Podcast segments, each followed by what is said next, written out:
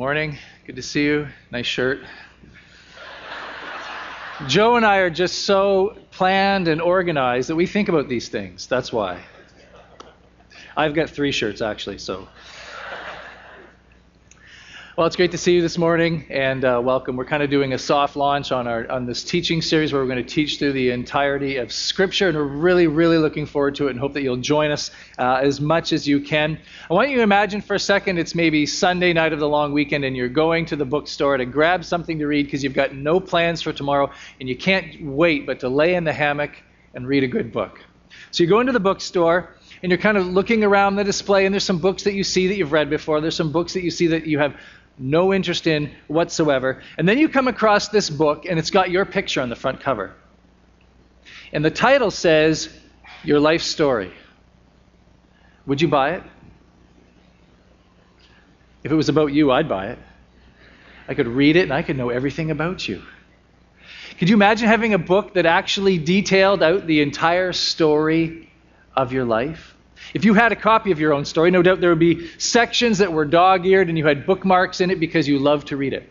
You like to go back and revisit certain chapters in your life, certain seasons of your life, certain events of your life that were high watermarks for you that were just fantastic, and you would just love reading those. If it's like my life, there'd be long stretches that were just completely boring and you'd skip over. And then there would be those sections or maybe chapters that you would never want to revisit again. You just be kind of skip right over them, and maybe when no one was looking, you tear them out and throw them in the garbage. Well, whether it gets published or not, you are telling a story with your life. You're telling a story with your life. It has a beginning, there's themes, there's drama, there's major characters, minor characters, tension, conflict, excitement, and your story will have an ending. In fact, when you die, someone will get up at a funeral and give a book report on the story of your life. It's called a eulogy and you will have no control over what they say about you. They're going to, for five minutes, sum up your life, and they're going to tell the story of your life. When you and I surrender to Christ, one of the things that we do is we turn over the pen or the keyboard to Him and allow Him to become the author of the story of our life. We are surrendering to Him. It's an incredible act of trust because essentially you're saying to God, You can write a better story with my life than I can. You can work out some of these things in my life that I've never been able to figure out. You can give meaning to my life in ways that I've never been able to experience before. And as we enter into this campaign of reading through the scriptures from beginning to end, kind of chronologically, one of the things that I'm going to be hoping you happens for you is you start to catch a vision for what would happen with your life if you turned it over fully to Christ and allowed Him to be the author of everything, for Him to be in control of everything. When you started to imagine the story that God wants to write with your life by looking at how He's written the lives and worked in the lives of people for over the last 2,000 years. So, starting this week, I'm going to invite you to join us on a campaign to kind of read through the scriptures uh, from beginning to end. How many of you have ever read through the Bible from beginning to end? Okay? For, for many of you, this is going to be the first time that you've ever done this. It's going to be fantastic. I'm really, really looking forward to it. We've got Bibles and a reading plan in the foyer. There's just piles of them there. Pick one up, stick a reading plan in, and take it on home. You can read it if you like reading. If you're, a re- if you're not a reader, you hate reading, I've got good news for you. I want you to go home today and download on your phone or on your computer the YouVersion Bible app. YouVersion, Y O U version. YouVersion. You can download it, you can pick your favorite translation, and you can listen to it. You don't even have to read. You can plug it in when you're driving on the way to work in the morning. You can listen to it. If you exercise, you can listen to it. If you just kind of want to listen to it, just kind of sit at the table and do that together as a family, you can listen to it. You don't have to read if you're not a reader. But here's what I would suggest to you pick a time and pick a place to do your daily readings. Don't leave it to happenstance. Don't just kind of hope that you find time. Don't just hope that there's going to be a quiet place. Plan it out. Pick a chair, picture, get some good coffee or tea or whatever it is that you drink, to, and just take some time and pick it and schedule it in every day and work um, out a plan to have a plan so that you can do that. Now, heads up, because I started mine two weeks ago, and this has already happened. There's going to be days that you don't feel like reading. I've had two already. There's days you just think, oh, I don't want to do this. It's too much reading, it's too long, I'm maybe not in the most exciting passage or not my favorite part of the Bible, but I want you to do this. On the days when you don't feel like reading, read something anyways. Maybe it's a chapter. If the, for that day you've got to read five chapters, just read one chapter. Or read a paragraph. Or read a verse. Read something on the days that you don't feel like it. For some of you who are like uber keen, you're going to have a notebook, you're going to have like highlighters and colored pencils, and you're going to be taking notes and underlining things and sharing things and asking questions or writing questions down in the margin of your notebook. I encourage you to do that.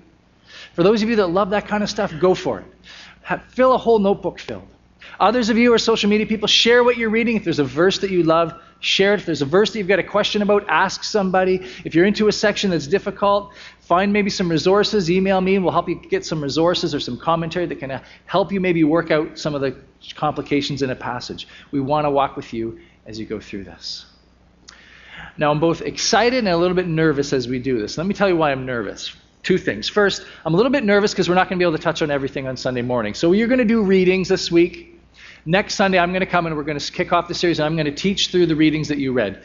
Repeat for the next 31 weeks. Okay? So we're going to go on a rhythm like that. But er, on Sunday, you're going to come and you're going to have read something and be like, oh, I can't wait till he explains that, or he tries to make sense of that because that doesn't make sense at all. Good luck on that one. And you're going to be expecting me to teach on every little thing that was encompassed in the readings. Now, we can do that. But you're going to have to bring a lunch and a supper. Okay? And maybe a sleeping bag. So we won't be able to get to touch on anything. If there's some things that you think, oh, I want to have a conversation with somebody about that, please reach out to me or somebody else will direct you to someone whom you can have a conversation with. My other fear is this guilt. My fear is guilt whenever we do these kind of challenges, and this is a significant challenge, I'm not going to water it down, it inevitably creates guilt because you're going to start out all fired up on day one. And you're going to start reading day two, day three, you're going to make the first week no problem. Second week, you're going to crush it. Third week, losing a little bit. By the fourth week, you're going to lose steam. Something happened at work, things got busy, something happened at home, and you didn't do any readings for like four days. And now you look at your allotment for today, you've got to read like for six hours or something, and you start being fearful. And then you start to feel guilty. Not only that, you see someone else on Facebook posted that they're ahead in their readings. And not only that, that every verse has spoken to them and the Lord has just moved in their life 10 times and it's just been the greatest thing ever. So now you're not only feeling unspiritual, you're also feeling, or not only feeling guilty, but you're feeling unspiritual. Okay? This is not the purpose of this exercise. This is not the purpose of this. So I'm going to ask you to raise your right hand, put your left hand over your heart, repeat after me. This is on all play, folks. Repeat after me. I promise to do my best, to read as much as I can, and if I fall behind, if I skip Leviticus, I promise not to feel guilty and not to feel unspiritual and to dislike anyone who's done all the readings. Okay. So, no guilt. But I'm excited about this. We've got 100 Bibles in the foyer. And for some of you, uh, maybe new to faith, or maybe your faith has been dry recently and you haven't read for a long time. This is going to be the beginning of a season in your life where God speaks to you in new ways again, and God becomes real and powerful in your life again because you're exposing and opening your heart to His to His Word, and that's what's going to happen. I was talking to a couple the other day who just uh, who got married and said this is going to be part of our daily devotionals. We're going to like not read the entire readings together, but we're going to pick some selections and we're going to do it together. I was talking to a family who's going to make this as part of their supper time routine. We've got over 80% of our life groups are going to be walking through this plan. We're going to be talking about things on Sunday. They're going to be meeting in the week to kind of continue the conversation. Uh, young adult group, our prime time ministry, they're all kind of joining in for this. And here's kind of what I hope happens. I hope you don't feel guilty, but I hope that you experience FOMO. Do you know what FOMO is? Fear of missing out. FOMO is an acronym for fear of missing out. My family is plagued with FOMO, the Nyland family. When we get together, we never go to bed and we kind of we stay up till half the night and we get up really early because we're all afraid that while we were sleeping, we missed something that happened that everybody else was doing. So we suffer. I'm hoping that there's an outbreak of spiritual FOMO in our church as people start to read the scriptures. And here's what I mean we want you to be reading the Bible so that you won't miss out on what God has for you. Missing out on understanding who the person of Christ is, what he is like, the direction, the guidance, the discipline, and the challenge that he wants to offer to each and every one of us. When we don't read, we miss out on all of that stuff. When we choose to not read our scriptures, we choose not to hear God speak into our life. And inevitably, it means that we miss out on something that He has for us. God's not going to drop stones on you because you don't read your Bible. What's going to happen if you don't read your Bible is that you're going to stumble more than you need. You're going to carry burdens that you don't need to carry. You're going to live in sin longer than you should and allow the implications and the consequences of that sin to continue to wreak havoc on your life. You're going to carry unforgiveness. You're going to carry anger. You're going to carry resentment longer than you need to. In short, you're going to be missing out on the life that Christ has for you because you don't read. So we want you to read not so that you can not feel guilty, but so that you can experience the fullness of Christ as you come to get to know Him. And that's the point of this exercise. Let me say this. You might not agree with me initially, but think about it. Reading the Bible is not the point. Reading the Bible is not the point. We've all know people who know the Bible and they're jerks. Reading the Bible is not the point. We read the Bible so that we can get to know Christ and to better experience the life that is outlined for us in the scriptures when we put it into practice and when we obey it. I will always challenge you to read the Bible. Always, always, always. But the act of reading is a means to an end. And for you, for each of you, my hope is that you come to know Christ better, that you hear his voice more clearly, that you experience the life that he has for each one of us more fully. It's like if you go hiking today and you have a map with you because you're going somewhere you've never been before. You get out the map, you study it, you research it, you get a lay of the land, you figure it out, you take it with you at each point. You've got it with you, it's guiding you, it's directing you. And then when you get to the mountaintop and you look over at the vista, the point is not the map. The point is the view, the point is the moment, it's the creation, it's the experience in that time. And in the same way, as you read your Bibles each day, the point is not just to get to know the Bible more.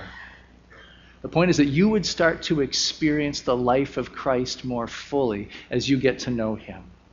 That's the point. Let me share with you just two quick verses. We're going to throw them up on the screen for us here this morning. I love these verses.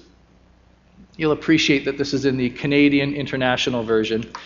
It's got a snow reference in it here. Um, Isaiah 55, 10 and 11. You can, you can just listen to them. As the rain and the snow come down from the heaven, and do not return to it without watering the earth and making it bud and flourish so that it yields seeds for the sower and bread for the eater. Listen to this. So is my word that goes out from my mouth, it will not return empty. As my word goes out from my mouth, it will not return empty my hope and prayer for each of us as you enter this challenge and start reading, as you would come in contact with God's word, that it would not return empty.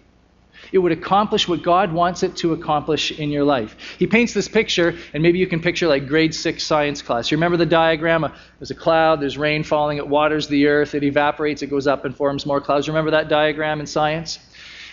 Isaiah is kind of painting this picture of these God's people who are parched, spiritually needy. And he envisions God speaking to them through his word and their lives flourishing and coming back to life.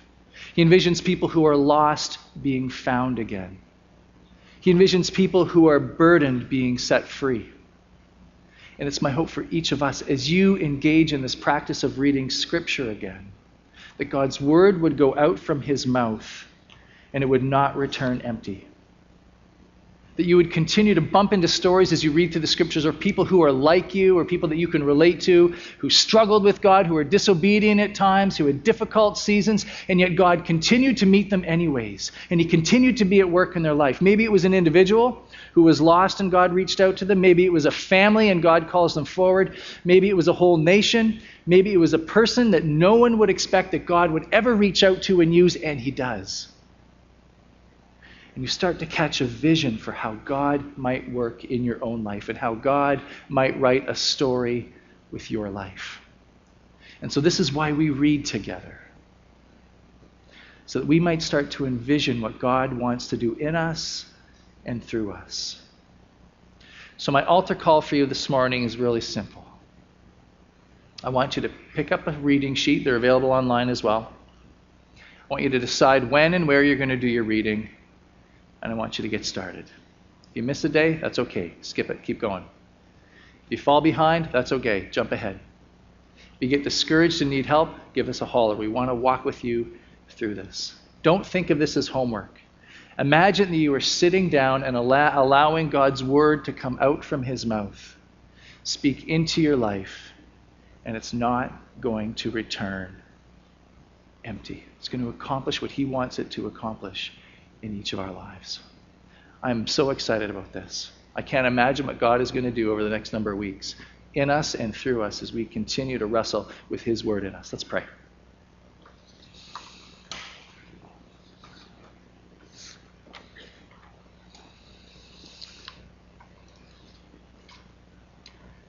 God, we give you thanks today that you long to speak to us.